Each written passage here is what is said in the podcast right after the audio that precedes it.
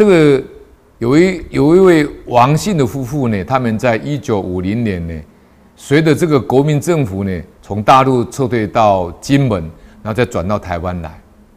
那么当时他们在金门的地方的时候，在路上遇到一位三岁迷路的小孩，在路旁哭泣。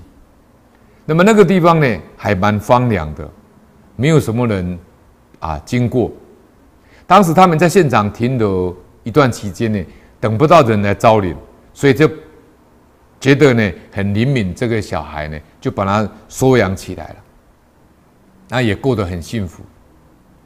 那么第二年呢，在一九五一年呢，某一天的晚上呢，就发生一件怪事了。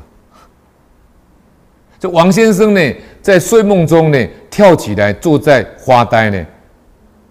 他太太呢，也惊醒了，问王先生说：“什么事情呢？”那王先生就说呢：“我刚才做一个梦，梦到一个军官呢，到我们家里来。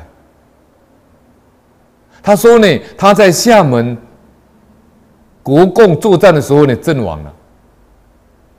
那么他的孩子呢，啊，安置在金门呢，幸好经过我们收留呢，保住他的骨肉。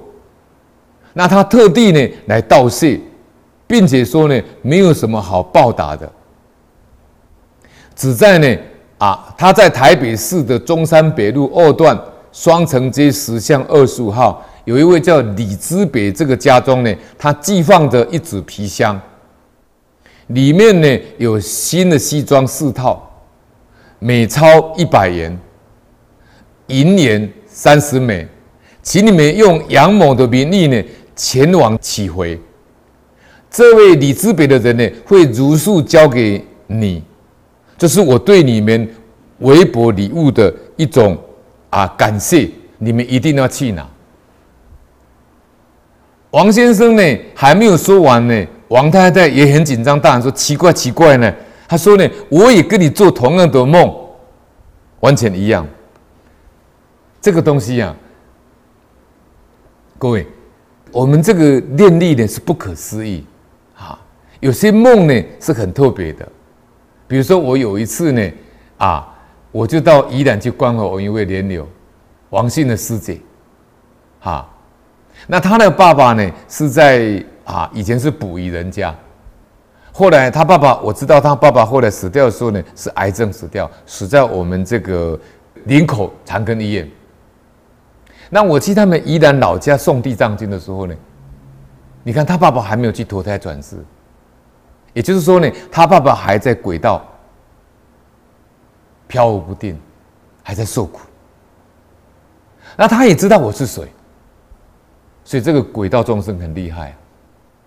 我们讲说他有报通啊，你不用跟他讲你叫什么名字，他就知道你叫什么名字，对不对？我去他家诵经呢，我们这王姓的师姐哦，她就跟我她的妈妈就跟我讲一个故事啊，就王皇阿美啊，啊最近才刚往生活一百岁啊，心地很善良。我们这王师姐的妈妈就跟我讲个笑话，因为她她先生后来死掉的时候呢，人都会有情执徘徊不去嘛。这个我王皇阿美这个老菩萨一个人在睡那个老家，那睡老家的时候，有时候半夜起来，他感觉那个马路旁边，因为他他们家靠近马路旁边嘛，那有那个路灯嘛，他感觉窗户旁边有一个人站着，他一进去看。窗户他们一看，他因为他的镜子啊，那个床铺的镜子是照着马路啊，他就在那看的时候，他正看到有一个人影子印在他的镜子上面，他吓一跳。当时他见到这个老人家的时候呢，他也忘记那是他先生。他讲这故事给我听的时候，我很我笑的不得了。我说：“你自己的老公都认不出来，你看那个。”莲子大师说啊，七笔勾里面呐，对不对？恩爱夫妻一笔勾啊，在世的时候是夫妻见识啊，死了以后，他变成鬼道众生，你都认不得了。他大概是在受苦吧，他有求于他，可是他也对他有个眷恋嘛，这是离不开他嘛。就后来他那个王老太太一紧张啊，就跑到客堂去啊，客厅在那边，因为他是一个人住在那边呢、啊。他一紧张说，一看那个遗照啊，那那就是老公了，搞到刚才老公在窗户这边看我啊。就是我们王师姐的爸爸，以前是捕鱼人家嘛，所以呢，这个很不可思议啊，不是说你想来投胎就投胎啊，所以佛在经典上讲啊，人在投胎转世啊，叫盲龟一浮木啊，就在大海里面呐、一只眼睛瞎掉的乌龟啊，刚好在茫茫大海里面呐、有一颗木头，刚好里面有一个孔，它刚好钻进去，还可以得救的机缘，就浮到岸边来。不是你想要来投胎就来投胎呀，对不对？结果我去他家送完《地藏经》以后，他就知道我家住哪里了。所以你往哪边跑？哈，因果不空就是这个道理啊！啊，结果他就真的到我家，因为我家的床铺。的外面呢、就是靠一个窗户啊，哈，他就晚上住的来给我入梦，就跟这个一样啊。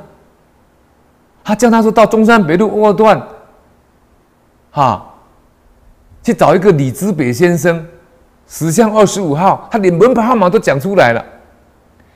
我跟各位讲，各位，那个轨道众生在跟你讲话的时候，他不要像这样出声音呢、用意念。